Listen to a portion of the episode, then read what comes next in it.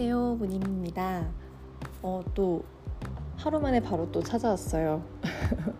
요즘 이제 제가 공부하면서도 팟캐스트를 이제 만든 게 제 스스로 좀 기특하기도 하고, 그리고 또 참 전부터도 이제 해야지라는 생각을 뭐 대학원 다니면서도 그리고 또 일하면서도 이제 종종 했었는데, 그 뭐 여러 가지 늘 항상 사정이라는 게 생기잖아요. 뭐 이래서 못하고 저래서 못하고 늘 그랬어서 제 스스로도 참 언젠가 할 거야, 잘할 수 있을 거야 라고 생각을 하면서 참 미뤄뒀던 게 이 팟캐스트인데요. 어제 그냥 정말 좀 즉흥적인 마음에 이렇게 미루다 언제 하겠어? 뭐 이런 생각이 갑자기 들어서 좀 돌발적으로 하긴 했는데, 충동적으로 제 스스로 좀 한 에피소드로 올려놓고 나니까 좀 뿌듯한 거예요. 그리고 그 아카이빙이 되어 있는 제 이제 그 캐릭터 아래에 그거 자체가 또 되게 만족스럽더라고요.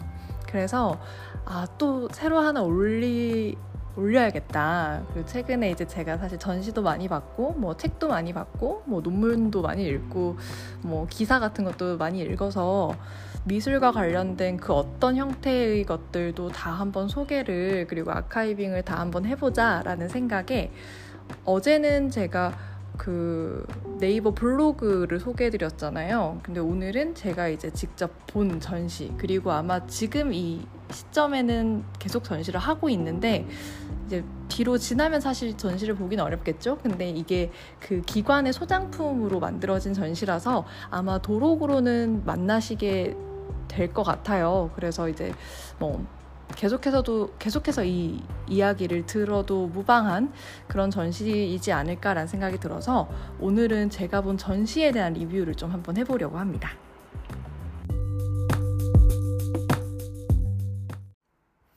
아이고, 어쩌다 보니 진짜 너무 많은 말을 했더라고요. 레코딩 시간을 봤더니 45분인 거예요. 그리고 심지어 제가 이렇게 작품을 하나씩 보면서 분명 더 좋았던 것만 말한 거고, 사실 다른 좋았던 것도 분명 있는데 그거 다 빼고 말했는데도 혼자 45분을 말했네요. 진짜 웬일이에요, 정말. 어쨌든 그만큼 사실 보러 가시면 눈도 즐겁지만 생각도 하기 참 좋은 전시였습니다. 그래서 많은 분들께서 지금 한창 전시하고 있는 기간에 가셔서 작품들을 느껴주셨으면 좋겠고요. 오늘은 또 이렇게 전시를 또 소개를 하면서, 아까 그 인간과 비인간을 이야기한 김에 다음번에는 그 인간과 비인간의 챕터를 소개한 그 정서연 작가의 "요즘 미술은 참 어렵다더라", 요거 제목이 이건가? "요즘 미술은 참 어렵더란가?" 어쨌든 그 정서연 작가님 책을 제가 한번 소개를 또 해드리는 시간을 가져보도록 하겠습니다. 지금까지 문인이었습니다.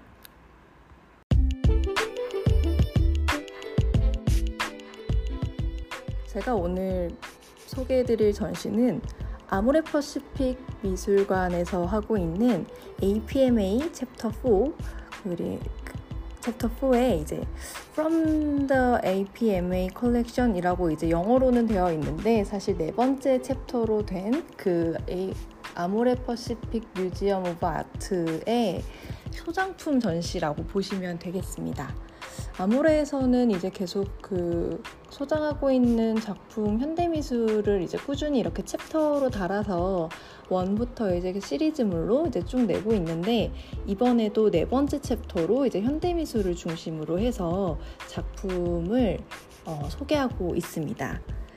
입구에 들어가면 사실 그 아모레퍼시픽 건물 자체도 이제 그 특유의, 참 내가 또 오랜만에 아모레를 보러 가는구나 하는 그런 기분을 또 주게 하고, 또 그 미술관으로 들어갈 때 또 그 직원분이 문을 또 열어주시잖아요. 그럼 또 한 번 더 제가 이렇게 참 대접받는구나라는 생각도 들게 되는데, 특히나 제가 또 그날 티켓팅을 하는 날 티켓을 끊을 때 그 티켓 직원분이 너무 친절하셨어요. 진짜 너무 친절하셨어요.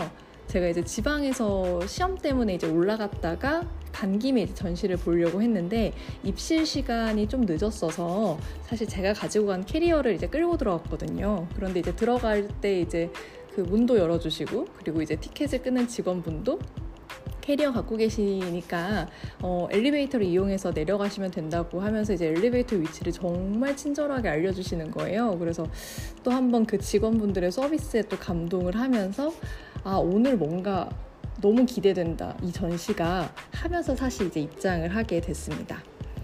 그래서 엘리베이터실에 갔는데 엘리베이터실에 가자마자 뭐가 있는 거예요, 벽면에. 근데 이제 알고 보니까 이 작품이 사실 전시의 가장 마지막 작품이었는데 제가 엘리베이터를 이용하는 바람에 가장 마지막 작품을 먼저 만난 거예요. 보통은 이제 다들 그 기획학예사 선생님들, 큐레이터 선생님들이 전시를 기획할 때 작품을 배치하는 순서도 다 의미를 아마 두실 거예요. 그래서 아이고, 마지막으로 봐야 될 작품을 제일 먼저 봐서 어떡하지? 라는 생각을 하다가 어쩌면 이 작품이 이 전시에서 말하고자 하는 바, 종결 어미일 테니 그럼 내가 시작할 때 이 관점을 머리에 넣고 전시를 본다면 훨씬 더 전시의 의도를 잘 파악할 수 있지 않을까라고 이제 역으로 생각을 했습니다. 그래서 되게 그 인스타그램에 찍어서 올리기 되게 좋은 LED로 된 작품이었는데요. 그 작품이 거울처럼 된 정사각형 스퀘어에 그 LED로 된 그 문자를 약간 네온선처럼 했어요. 그리고 거기에 적힌 문구가 You can truly make a difference라고 되어 있더라고요. 그래서 세상에 이런 용기를 주는 말을 그리고 어쩌면 또 APMA가 앞으로 소장품을 수집하는 데 있어서 디퍼런스를 만들어낼 수 있을 거라는 그 자부심을 가지고 계속해서 도전을 해나가려고 하는 거 아닐까라는 생각이 또 들어서 저는 개인적으로 참 좋은 작품이었던 것 같아요. 그래서 이제 이 작품도 눈여겨서 봤고, 그리고 또 캐리어도 잘 맡겨서, 그리고 또 이제 그 팜플렛도 잘 받아서 늘 느끼지만 그 아모레에서 주는 팜플렛이 참 크잖아요. 글씨가 작고. 그래서 저는 받자마자 일단 이렇게 잘 말아서 손에 잘 들고 다녔어요. 작품에 좀 더 집중을 해볼까라는 생각이 들어서. 전시장에 들어갔더니 그 아모레가 약간 그 특유의 그 스틸 컨셉을 잘 살리잖아요. 그래서 전시 개요를 이렇게 스틸에 깔끔하게 딱 또 써놔줘서 또 굉장히 이렇게 눈이 잘 가면서도 글자가 굉장히 잘 읽히는 가독성이 좋은 형태로 만들어졌더라고요.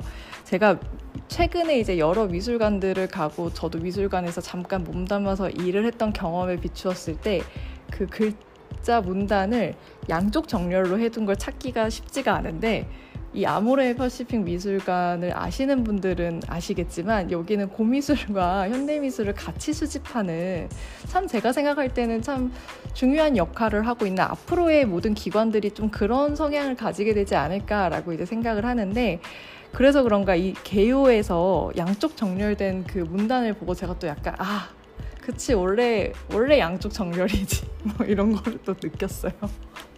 예, 이건 이제 고미술 전공하신 분들이 아마 공감하시지 않을까라고 생각을 합니다. 이 전시 개요에서는 소개를 하고 있어요.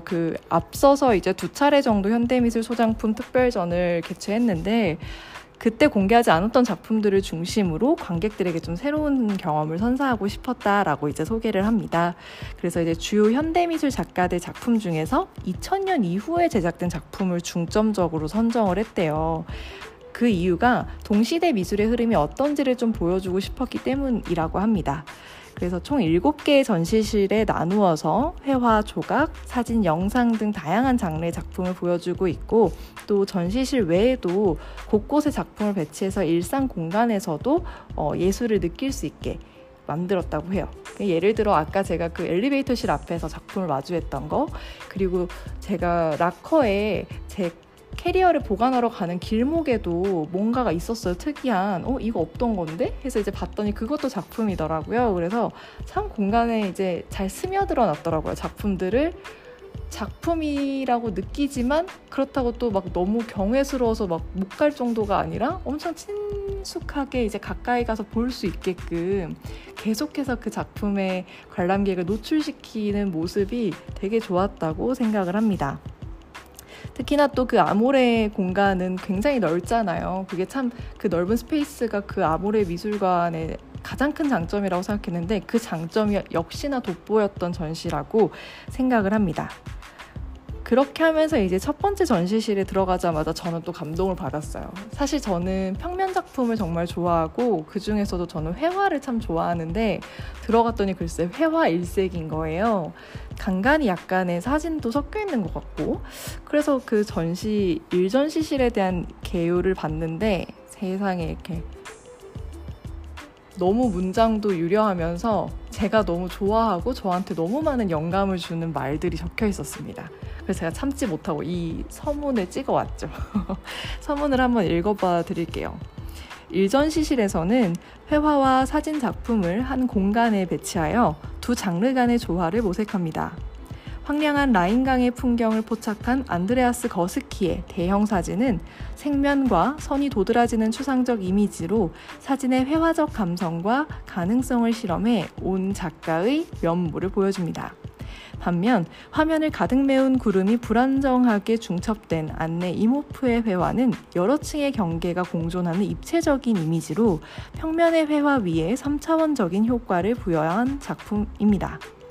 1980년대에 시작되어 추상 회화의 영역을 확장한 로즈마리 트로겔의 직조 회화부터 텍스트를 활용하여 삶에 대한 근본적인 질문을 예술로 풀어낸 안드레아 지텔의 회화까지 다양한 유형의 사진과 회화를 감상할 수 있습니다.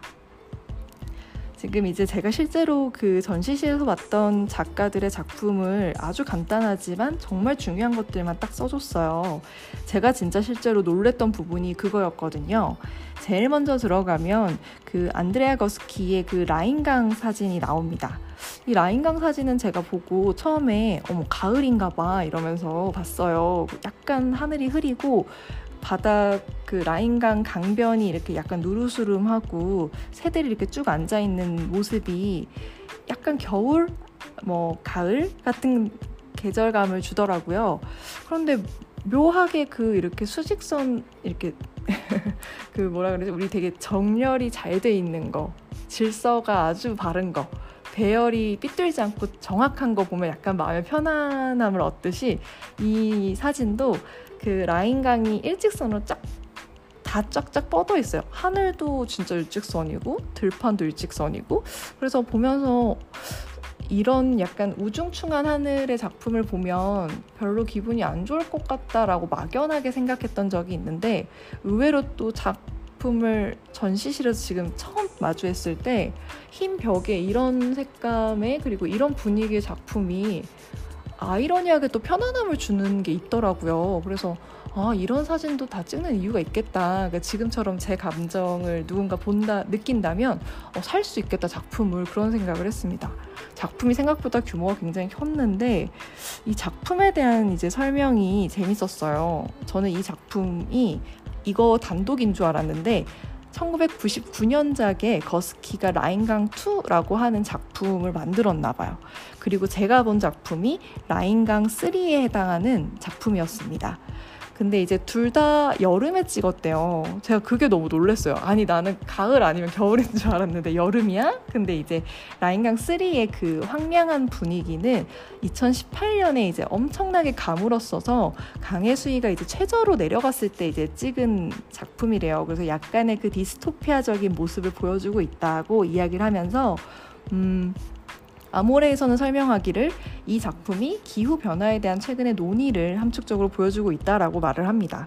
그래서 이 라인강2와 라인강3의 그 연작을 같이 본다면 훨씬 그 대비가 확실하기 때문에 그런 유토피아와 디스토피아적인 느낌을 우리가 더 잘 느낄 수 있겠구나라는 생각도 하면서, 한편으로는 또 이렇게 그 작품 해설로 명료하게 설명을 해주시니까 이 작품에서 뭘 내가 느껴야 되는지도 알겠구나라는 생각을 했어요. 그래서 사실 그림 보자마자 생각보다 되게 편하다, 이거 그림 되게 좋다. 사실 그림도 아닌데 제가 자꾸 그림이란 표현을 쓰게 될 정도로 굉장히 평면적이었거든요, 작품이. 근데 이제 내용은 디스토피아를 보여주는 거였다고 하니까 약간 내가 어떡하지? 나는 너무 좋았는데? 약간 이런 기분도 같이 이제 느꼈습니다. 그리고 이제 사실 전시실에 있는 모든 작품을 제가 설명을 하고 소개하긴 좀 그렇고, 그 다음으로 또 제가 눈을 떼지 못했던 작품은 안네 이모프의 구름 3예요. 이게 3 네, 로마자 3을 쓰고 있어요. 안네 이모프의 구름 작품인데 2022년에 재료가 캔버스의 유체예요. 그러니까 회화 작품이에요. 근데 저는 보자마자 이거는 무조건 뭐 프린트 한 거거나 그 컴퓨터로 그런 꼭 뭔가 포토샵 같은 작업을 해서 레이어를 엄청나게 층층이 쌓은 거 아니야? 라고 생각이 들어요. 그냥 보면. 근데 이게 그림이라는 거에 너무 놀랬거든요. 그래서 심지어 그리고 약간 그 그림을 지금 대충 말씀드리면 이 파란색 구름과 빨간색의 구름이 겹쳐져 있어요. 근데 이 레이어링이 엄청나게 많이 되어 있다라는 사실이 보는 사람으로 하여금 다 느껴져요.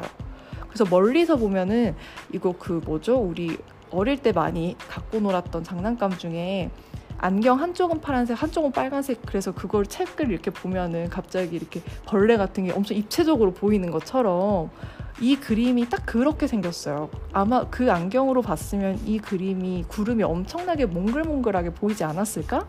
라는 생각이 들었거든요. 근데 이거를 색깔로 구현했다고? 그게 저는 너무 놀라운 거예요. 그래서 이 작품이 정말 경이로웠어요. 왜냐하면 앞에 일전 시실에 대한 소개를 하면서 그러잖아요. 회화와 사진의 조화를 말하고 싶었다. 근데 이게 참 되게 숙제 같은 거예요. 뭐 저도 조선시대를 공부하면서 이제 어떤 이걸 좀 비유를 하자면 조선시대 옛날 이제 18세기 진경산수화가 막 성행을 하던 시기에 유람 문화가 발전하면서 금강산도 그림이 많이 그려져요. 근데 20세기에 이제 일본의 강점하에서는 이제 철도도 깔리고 그리고 사진이 또 들어오게 되면서 카메라 사진 기술이 또 발달을 하거든요. 그러니까 이제 사람들은 더 이상 금강산 그림 안 그려도 되겠다. 가서 찍어오면 되니까 그렇게 이제 생각을 해요. 근데 참 재밌는 게 그때 당시 20세기 초반에 들어온 사진기가 금강산 사진을 어떻게 찍고 있냐면 그 당시에 이제 거의 전범, 모범으로 이제 자리를 한 정선과 김홍도의 그림 구도를 사진 구도로 똑같이 써내고 있어요. 그러니까 아이러니하게 그 회화 작품의 영향을 받아서 사진이 찍히고 있는 거예요. 그럴 때 우리는 과연 사진이 회화를 완전히 대체할 수 있다고 말할 수 있을까? 회화의 구도를 쓰고 있는 이 사진은 회화랑 완전히 분리되었다고 말할 수 있을까? 뭐 이런 생각들을 해볼 수 있죠. 그리고 지금 이 아모레의 1전시실에서도 이야기하는 바가 회화와 사진의 조화를 말했지만 사실상 여러분들이 볼 때 어떤 게 회화고 어떤 게 사진 같은가요? 라는 그 질문을 던지는 것 같았어요, 저는. 그래서 저도 그 관계성을 굉장히 고민하게 됐었는데 이 대조를 안네 이모프의 작품과 아까 앞에서 봤던 거스키의 작품에서 정말 선명하게 느낄 수가 있습니다. 그래서 이 불안정하게 이제 그 청록색과 붉은색의 구름이 이제 중첩되어서 굉장히 몽환적인 분위기를 주면서도 또 보는 동안 내 눈을 의심하게도 만들어요. 그래서 참 재밌는 작품인데 이 평면 회화가 주는 이 3차원적인 효과가 그 아모레에서 설명하는 거는 작가가 이제 최근에 추상 작업에서 벗어나서 자연과 비자연 그리고 인간과 비인간 등의 대비를 탐구한 구상회화로서 이걸 쓰고 있다고 설명을 합니다. 제가 이제 아마 이 전시에 대한 소개를 끝으로 다음번에 이제 올리게 될 에피소드에서 제가 최근에 되게 재미있게 읽은 정서현 작가님의 요즘 현대미술은 어렵더라? 였나? 하여튼 갑자기 책 제목이 생각이 안 나네요. 제목 되게 확 와닿게 지으셨는데 거기서도 인간과 비인간에 대한 설명이 나와요. 그래서 제가 너무 약간 움찔하면서 스스로 반성도 하면서 이거 너무 중요한 개념이야 라는 생각도 했거든요. 근데 마침 그거를 안네 이모프의 작품이 보여주고 있는 거라고 하니까 또 더 와닿더라고요. 그래서 굉장히 이 작품을 가까이서도 보고 멀리서도 보고 그랬습니다. 그리고 또 재밌었던 작품이 로즈마리 트로켈의 덤불은 곰이다. 르슬러시 덤불은 곰이다를 위한 연구. 사실 이거 작품이 두 개였어요.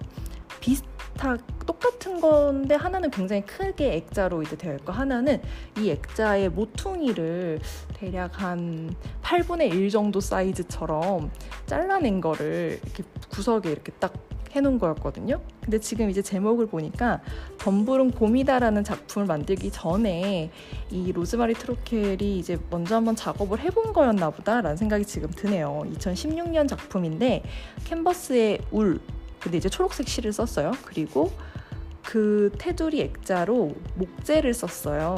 그래서 저도 이 작품이 너무 재밌었거든요. 왜냐하면 여기서도 이제 지금 써 있는데 제가 한번 읽어드릴게요. 일견, 단색 추상회화로 보이는 이 작품은 뜨개질로 짜인 후 나무 틀에 엮어지는 방식으로 제작되었습니다. 작품의 표면은 붓의 획을 연상시키며 불규칙적 질감을 드러냅니다. 큰 패널은 사방이 나무틀로, 작은 패널은 두 면만이 나무틀로 감싸져 있어 각각 다른 리듬감을 형성합니다. 초록색 울의 풍부한 색채는 포근하고 감성적인 분위기를 전달하지만 그 이면에는 남성 주도로 흘러온 추상회화의 역사에 대한 날카로운 비판이 담겨 있습니다. 대략적으로 지금 그 작품이 어떻다라고 제가 굳이 더 설명하진 않아도 될 것 같아요. 근데 이제 여기서 중요한 지점이 남성 주도로 흘러온 추상회화의 역사에 대한 날카로운 비판이 제가 또 마음에 확 박히더라고요. 지금도 우리가 만약에 단색화, 추상화라고 이제 생각하면 저희도 머릿속에 딱 떠오르는 사람이 제가 너무 좋아하는 분인데 갑자기 성함이 생각이 안 날까요? 지금도 갤러리 현대에서 전시를 하고 계신데 그냥 남자 작가들이에요. 약간 원로이시고 연세가 좀 많으신, 그쵸? 정말 너무 기억이 안 나네? 그래서 사실은 그러고 보니까 이제 예전부터 역사도 그렇고 제가 공부하는 조선의 회화사도 그렇고 다 남성이 중심이 되어서, 그리고 당시에 지배계층이 중심이 되어서 그 화단의 흐름, 그런 것들을 이제 끌고 가죠. 정상화 화백이네요. 지금 생각났어요. 이렇게 딱 떠오르는 분들이 이제 다 남자 어른이잖아요. 근데 여기서 이제 그 남성 주도로 흘러온 그 역사에 대한 날카로운 비판을 뭐로 했냐라고 만약 물어본다면 이 로즈마리는 그 실을 사용했다라는 점에서 아주 의미가 있는 거죠. 뜨개질을 통해서. 그 공예라고 하는 작품들은 사실 과거까지만 해도 그걸 예술품으로 보진 않았죠. 그냥 공예는 이제 마치 이제 도자기가 생활용기로만 쓰이다가 그냥 기능을 가진 한 물건으로서 존재하다가 이제 20세기로 넘어오면서부터 우리나라 같은 경우에는 이제 산업화, 근대화는 이미 됐죠, 저희도. 산업화의 과정을 거치면서 그 도예라는 장르가 된 거죠. 그래서 도자기가 이제 더 이상 실용기가 아니라 어떤 형태로 만들어둔 걸 우리가 감상하고 완상할 수 있는 물건으로 전환이 되기 시작해요. 근데 공예라는 개념도 마찬가지죠. 그러니까 예를 들어 우리가 쓰던 죽부인부터 해서 화문석 이런 것들, 나전칠기 이런 거 생각해 보면 대체로 우리 일반적으로 쓰는 나무 책상 같은 것들도 그 소반이라고 하죠. 그런 것들도 그 전까지는 이제 그 소반이라고 하면 당연히 누군가 손님이 오면 간단하게 다과상을 내오는 하나의 상이라는 그 기능을 가진 물건에 불과했다면 지금은 이제 그 뮤지엄 산 가보시는 거 추천드려요. 그 소반을 한 벽면에 진열을 이렇게 쭉 했어요. 이렇게 벽에 다리를 붙여뒀으니까 면이 앞으로 오게끔. 근데 그 소반에 있는 나무 결이 너무 예쁜 거예요. 그래서 저는 그걸 보면서도 공예가 요즘 예술이 되는 이유가 다 있지. 근데 참 아이러니하게 그 공예를 주로 만드는 사람들이 여성들이 많죠. 그러니까 우리가 흔히 일찍부터 예술이라고 말했던 장르에는 남성들이 많았다면 이 공예라고 하는 영역은 여성들이 더 많이 주도를 해서 이끌어 나갔었던 거죠. 그리고 특히 서양 같은 경우에는 그 뜨개질을 얼마나 많이 했겠어요. 가족들 옷도 떠야 되고, 그리고 가족들 목도리도 장갑도 모자도 다 이제 겨울에 뜨니까. 그런 점에서 이 로즈마리가 그 뜨개질로서 단색 추상화와 같은 작업을 만들어냈다라는 게 남성 주도로 흘러온 추상회화의 역사에 대한 날카로운 비판을 했다라고 이제 볼 수가 있는 겁니다. 그래서 이 작품도 저도 보는데 너무 참 재밌고, 그리고 또 참 이걸 만드는 동안에 얼마나 많은 손 이게 그 공이 들었으며 시간이 걸렸을까 그런 생각도 같이 들더라고요. 그리고 제가 또 재밌게 봤던 또 작품 하나는 매튜 데이 잭슨의 나무 괄호 열고 CDF를 따라서 괄호 닫고 라는 작품입니다. 아, 이 작품은 처음에 그냥 이렇게 사람들이 막 모여 있었어요. 제가 그 방에 들어갔을 때. 그래서 저는 오히려 그 작품이 정면에 있고 왼편에 석고로 된 작품이 오히려 더 재밌었거든요. 그래서 이제 그걸 이렇게 유심히 보고 있었어요. 근데 그 작품도 보는 동안 되게 이집트 벽화 같은 거예요. 막 낙서를 엄청 해놓은 게. 그래서 그 예전에 뭐 이집트 고대 벽화인가 이렇게 그 문자 해석을 하는데 그 문자에 요즘 젊은 애들은 예의가 없단가 뭐 이런 문장이 있다 그래서 지금도 그런 말 많이 쓰는데 세상에 그 문명이 발생하던 시기에도 요즘 애들이란 표현을 쓰면서 버릇이 없다고 막 썼구나 이렇게 엄청 웃겼던 기억이 나거든요. 근데 실제로 작가가 거기에 착안해서 그 작품을 만들었대요. 그래서 요즘 우리가 뭐 지하차도나 아니면은 뭐 보통 다리 밑에 이제 그 시멘트 벽 같은 거에 청년들이 이렇게 그래피티 작업 되게 멋지게 잘 해두잖아요. 그래서 그런 그래피티 작업부터 뭐 이제 텍스트로 되어 있는 근데 대신 텍스트의 다양한 서체들로 그 석고보드를 조각을 막 이렇게 해뒀거든요. 그래서 너무 재밌다 이 작품도 막 이런 생각을 했어요. 근데 이제 저 혼자 이제 즐기고 있을 때 사람들이 이제 다 가서 도대체 이게 뭔데 이렇게 다들 재밌게 본 거야. 저는 사실 작품은 그냥 그랬거든요. 근데 그 작품에 대한 그 소개글을 보고 헉 하고 또 다시 놀랐어요. 그래서 일단은 그거 먼저 말씀드릴게요. 이 작품이 2022년 작품인데 이 매튜 데이 잭슨이 이 작업에 쓴 재료가 뭐냐면 패널에 목재, 아크릴릭, 우레탄 플라스틱, 섬유유리, 돌, 자수, 납, 그리고 이제 스테인리스 스틸 액자입니다. 상상이 되시나요? 지금 이 재료들로서만 그 이미지가 상상이 되실지 잘 모르겠어요. 제가 한번 그 이 작품에 대한 아모레의 설명을 읽어드릴게요. 정물 및 풍경과 같은 고전적 화풍을 산업용 재료와 디지털 제작 방식으로 재해석한 작품입니다. 제목의 CDF는 19세기 독일 낭만주의 화가 카스파르 다비드 프리드리히의 약자로 그의 눈 속의 떡갈나무를 5배에 달하는 기념비적인 크기로 재현했습니다. 나무라는 도상의 반복을 통해 19세기와 현재를 연결시키는 작가는 재질과 물성의 변형을 통해 작품을 새롭게 재현하며 저자라는 개념에 내포된 복잡성을 탐구합니다. 느낌이 오셨을까요? 제가 이걸 읽고 나서 감탄을 했어요. 사실 제가 19세기 독일의 낭만주의 작품을 잘 모르기도 하고 카스파르 다비드 프리드리히? 뭔가 독일스러운 이름이고 사실 잘 모르겠다. 저는 한국 미술사를 했기 때문에. 그리고 눈 속의 떡갈나무? 뭐지? 떡갈나무 되게 어쨌든 큰 나무 아니야? 뭐 그냥 이렇게만 생각했는데 제 눈을 끌었던 건 나무라는 소재, 그 도상의 반복을 통해서 그 19세기와 자신 현재를 연결시키는 작업을 했다라는 거. 그리고 아마도 5배 정도 달하는 기념비적 크기로 키울 때 나무만 살리진 않았을 것 같고 그 구도도 유지를 하려고 애썼을 것 같아요. 근데 그 틀은 그대로인데 재료가 19세기에 없는 재료를 쓴 거죠. 아, 이게 얼마나 기발한 아이디어인지 제가 너무 정말 박수가 막 나올 정도였어요. 그래서 이제 작품을 이제 그때부터 뜯어보기 시작했는데 특히 측면에서 작품을 보면 참 재밌는 게 그 근경에 이제 근경이라고 말한다면 작품의 하단부인데요. 그 하단부에 이제 돌이 이렇게 켜켜이 그래서 토파라고 이제 저희는 동양 미술사에서 많이 쓰는데 언덕이 보통은 이제 바위가 그 자체로 하나의 덩어리가 잘 아니고 여러 바위들이 겹쳐서 하나의 언덕을 만들잖아요. 그런 느낌을 이제 주려고 아까 얘기한 그런 이렇게 산업용 천 그런 패브릭 같은 거를 종류를 다양하게 써서 그리고 질감 처리를 다 해서 색깔을 다르게 함으로써 그 근경의 입체감을 만들어냈더라고요. 그래서 아, 이게 대각선에서 옆으로 볼 필요가 있다, 이 작품은. 그리고 중간중간에 진짜 자연의 돌 그 자체로 뭐 이걸 가공해서 색깔 안료로 만든 게 아니라 그냥 갑자기 돌을 갑자기 막 이렇게 박아놨어요. 그런 것도 이 작품이 너무 재미있는 요소 중에 하나더라고요.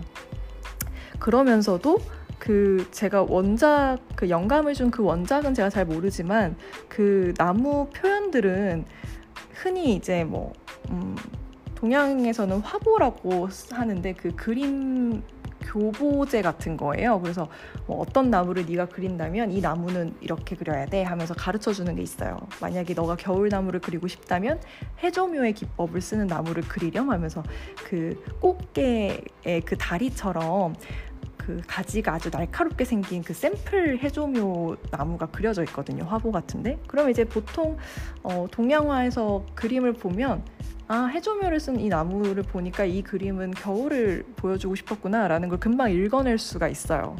근데 아마도 지금 이 작품도 19세기에 그려진 작품이라고 하니까 그런 식으로 이제 전해져 오고 있는 좀 양식화된 그런 나무 표현이라든지 구도가 분명히 있었을 거예요. 근데 작가가 그 부분은 또 절대 훼손하지 않으려고 한 부분이 느껴져요. 이게 자세히 작품을 확대해서 보면요.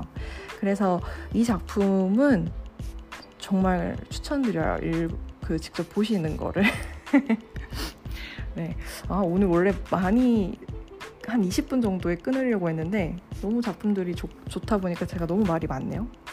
다음 작품으로 얼른 넘어갈게요. 그 다음은 이제 사실 실이 바뀌어요. 계속 제가 이제 얘기했던 그 회화와 그 영역을 이제 계속 넘는 작업입니다. 그래서 이제는 회화 사진에서 벗어나서 작품 자체에 이제 주목해서 들어주시면 좋을 것 같아요. 제가 지금 또 얘기를 드리려는 거는 나티 우타릿이라는 이제 작가가 만든 팝콘 모먼트라는 작품입니다. 제목은 너무 마음에 들어요. 그냥 그림도 진짜 대박이거든요. 근데 제목이 팝콘 모먼트? 이거 약간 되게 카페 같은데 카페 제목으로 쓰면 너무 좋을 것 같은 너무 예쁜 이름?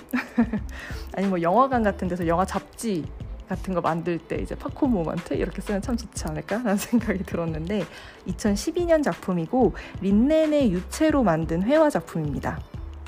그림도 직접 제가 여기 적혀있는 그 설명문을 읽어드릴게요. 그림에는 박제된 듯 보이는 새 한 마리가 팝콘을 물고 돌 위에 올라서 있습니다.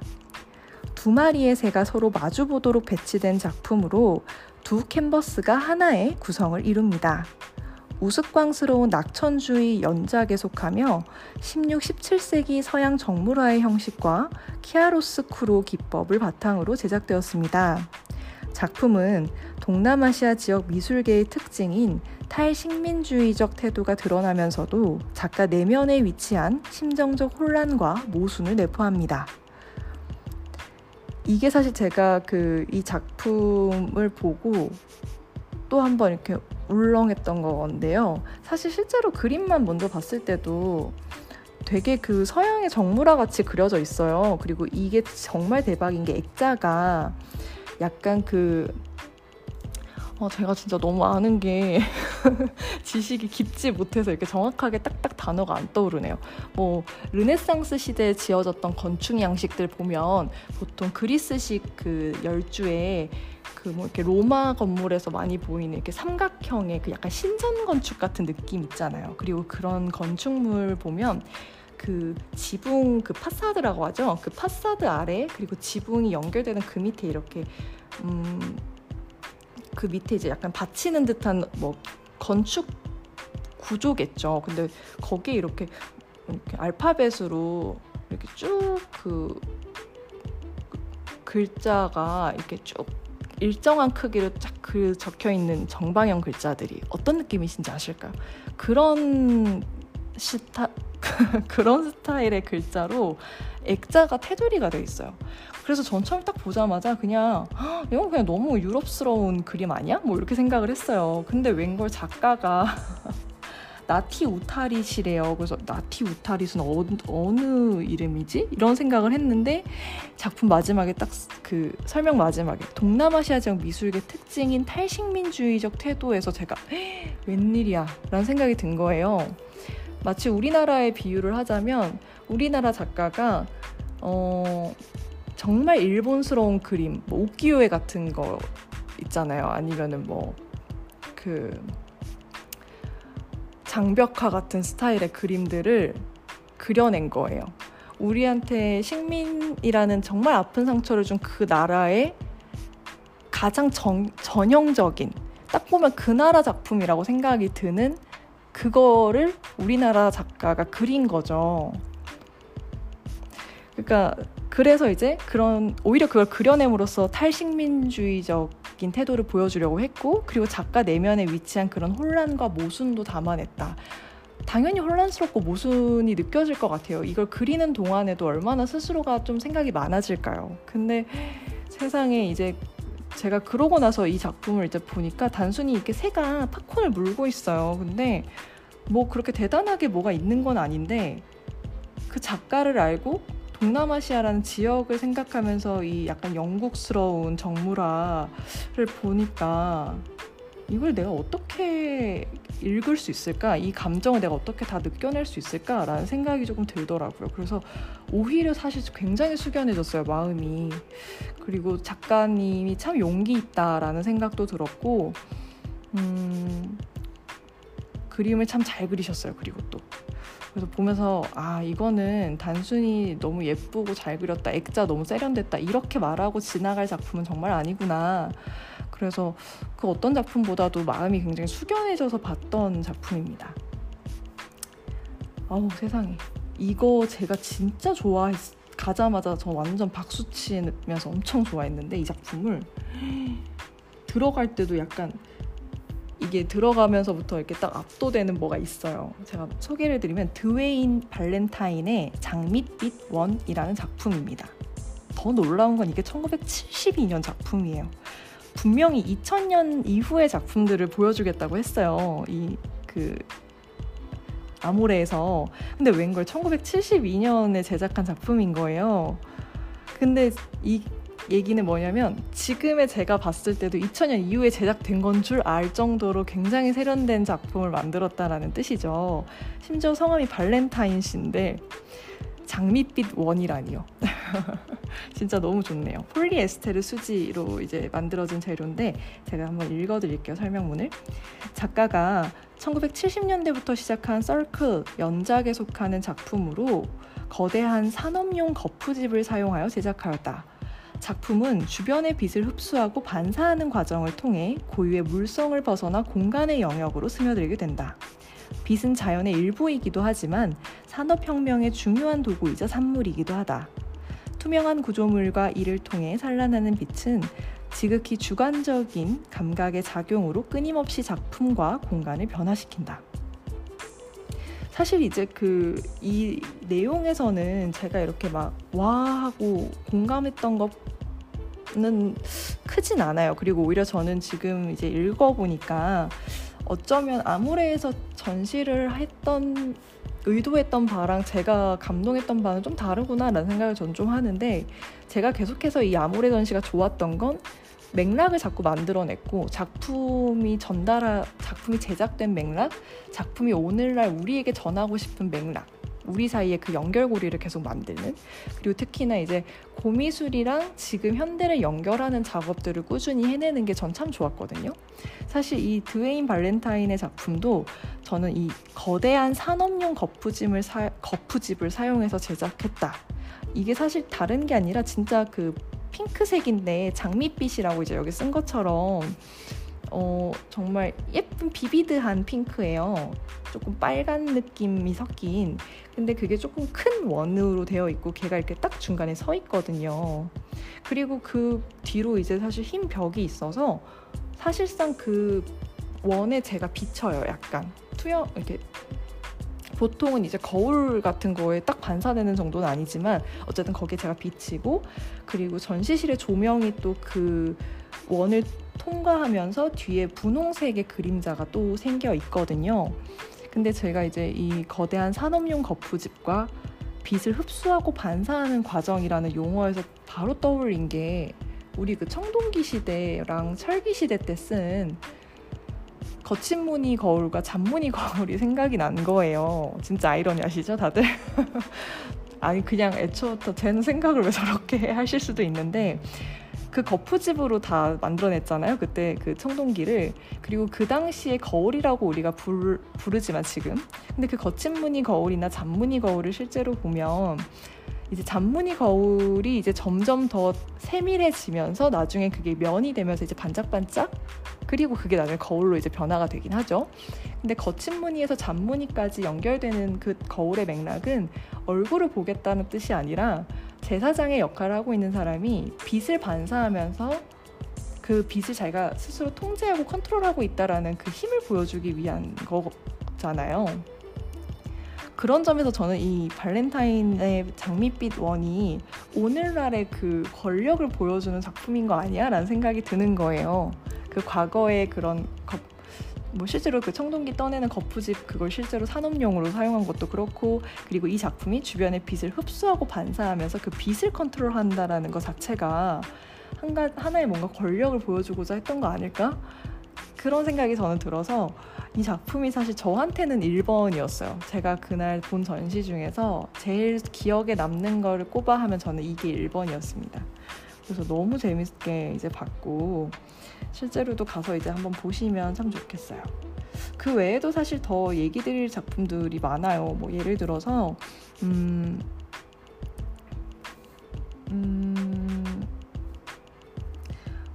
케이틀린 코의 무제하고 괄호로 문학 이렇게 되어 있는데 2022년의 작품이고 린넨의 아크릴릭으로 이제 그려진 겁니다.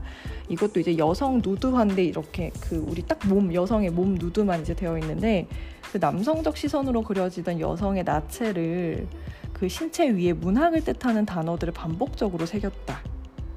거기서 이제 마지막에 이 작품은 여성성, 성정체성을 둘러싼 담론을 구축하고 개인적 혹은 사회적 욕구를 다층적으로 다룬다라고 얘기를 한 작품이 있어요. 작품을 실제로 보면 되게 엽서로 만들면 너무 이쁘겠다. 그리고 꼭 무슨 카페 같은 데 가면 포스터로 걸려있을 것 같은 예쁜 작품이에요.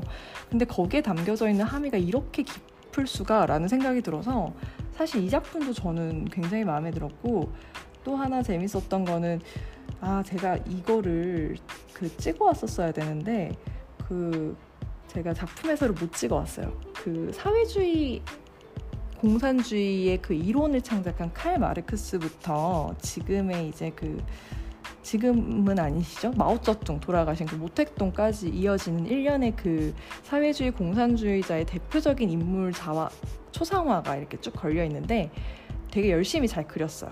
근데 그 위에 약간 회색의 선으로 이렇게 난장을 좀 쳐놓은 작품이에요. 그래서 이거 너무 뭐야? 이러면서 봤는데 작가가 중국 작가인 거예요. 그리고 작품도 당연히 2000년 이후에 이제 최근에 활동하는 작가인 것 같아요. 지금은 사실 우리가 사회주의와 공산주의는 이미 실패했다는 걸 알고 있잖아요, 현실에서. 그리고 이 자본주의를 살아가고 있는 작가가 어쨌든 자기의 고국 그리고 자기의 본국인 중국은 여전히 그 사회주의 체제를 가지고 있으면서 이제 자본주의 경제 요소를 반영만 한 상태로 이제 유지가 되고 있죠. 그러면서 이제 느끼는 혼란과 약간 고뇌 이런 것들을 좀 담아냈는데 되게 직관적으로 참 잘 담아냈다는 생각이 들었어요. 그래서 저는 이 작품도 참 재미있게 읽었는데 사진을 찍을 때 되게 조심스럽더라고요. 약간 사상검증 이런 거 나올까봐. 근데 진짜 재미있게 봤습니다. 그리고 또 바바라 크루거, 원래는 이 작품이 좀 메인이었었던 것 같아요. 완전 메인은 아니고 진짜 메인은 그 따로 있는데 그 전시실 벽면을 다 차지하고 있는데 저는 그냥 이게 엄청 커가지고 그래서 그냥 좀 눈에 좀 들어왔고 그 외에는 그냥 그렇구나 하고 넘어갔던 것 같아요. 그리고 이제 조셉 코수스의 이제 그 개념 예술 1966년 작품, 68년 작품. 저는 최근에 개념 미술에 엄청 꽂혀 있어가지고 조셉 코수스 이분은 이제 의자가 셋이면서 하나인 의자인가? 그게 개념 미술의 가장 대표적인 예잖아요. 그래서 사실 마르셀 뒤샹의 그 샘도 그렇고 이제 개념 미술에 다 이제 한 영역에 들어가는 것들인데 여기서도 비슷한 스타일이에요. 노란색, 초록색 이런 것들의 사전적 정의를 이렇게 쭉 패널에 써놨어요. 그리고 그 노란색 초록색, 파란색, 빨간색 그 사전적인 영어 문장을 쭉 썼는데 검정색 패널에 하얀 글씨로 그냥 그렇게 써놨거든요. 그리고 이게 이제 하나의 미술 작품인 거죠. 색을 보여주는. 저는 정말 이런 게 너무 재밌더라고요. 어떻게 이런 생각을 이러면서 또 막 감탄을 하면서 봤습니다.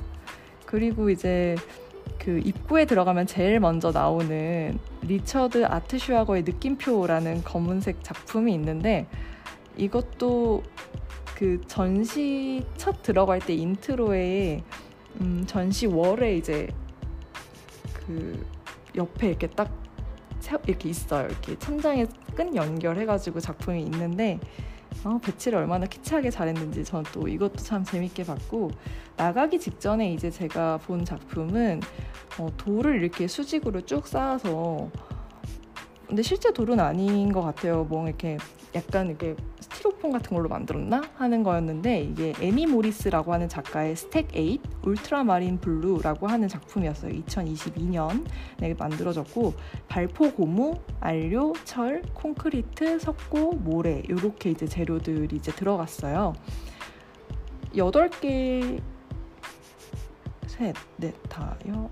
맞네요. 8개의 구가 이제 쌓여 있는데, 그 구의 형태는 불규칙하기도 하고, 그리고 크기도 제각각이고, 뭐 큰 게 이제 제일 위에 올라가 있고, 뭐 작은 거 중간에 들어가 있고, 색깔도 다 다르고 뭐 그랬어요. 그래서 저는 그냥 오 했는데, 사실 저는 뭐에 감동을 했냐면 이 전시 설명문에서 아, 이 작품이 그런 뜻이구나 라고 하면서 좀 봤어요. 그래서 소개를 좀 드리면, 유산이라는 개인적 경험에서 비롯된 조각으로 불규칙한 크기의 구가 위태롭게 배열되어 있습니다.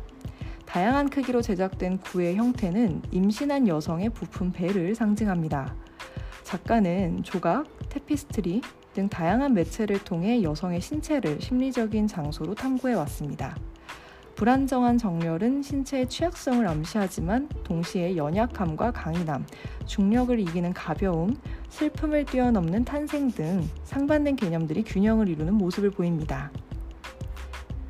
이걸 이제 읽고 나서 다시 이 작품을 보니까 또 마음이 엄청 처연해지는 것도 생기면서, 이게 저도 여자다 보니까 그 유산이라는 개인적 경험이 이 작가에게 주었을 그 당시의 슬픔, 그리고 이걸 작품으로 승화시키는 또 그 시간에 가졌을 또 작가의 뭐 나름의 좀 힘들고 무거웠을 마음, 그런 것들을 생각해 보니까 아, 어쩌면 참 예술가들은 참 용기 있다라는 생각이 또 한 번 드는 거예요. 아까 그 팝콘 모먼트 작품처럼 사실 피하고 싶은, 그리고 생각하고 싶지 않은 과거, 내 경험 이런 것들을 외면할 수도 있는데, 그리고 지금 내가 더 좋다고 느끼는 것에 집중할 수도 있는데, 그럼에도 근데 사실 생각해보면 사람들이 이렇게 뒤돌아봤을 때 정말 재밌었던 순간들도 물론 기억이 나지만, 나에게 정말 충격적으로 힘들었던 상황들이 사실 더 많이 떠오르고 그렇지 않나요? 저는 그렇더라고요. 그리고 그런 일들이 꼭 저를 변화시키고 발전시키기도 하고, 뭐 아프니까 청춘이라는 말이 있었지만 사실 공감은 못해요. 근데 아플 때 성장하는 건 되게 맞는 것 같아요. 그래서 저는 이 작가 두 작가님의 이제 작품이 그런 점에서 참 작가분의 용기를 보여주는 거 아닐까라는 생각이 들어서 되게 의미가 있었습니다. 특히나 또 그 스택 8 작품은 거의 전시의 말미에 이제 등장을 하기 때문에, 그리고 또 한 공간에 되게 이렇게 차분하게 작품이 놓여져 있어요. 그리고 구석에 이렇게 앉아 있을 수 있는 공간이 마련되어 있는데, 앉아서 작품을 조금 생각하면서 한번 이렇게 볼 수 있게 해놓은 그 구성도 참 저는 괜찮았던 것 같습니다.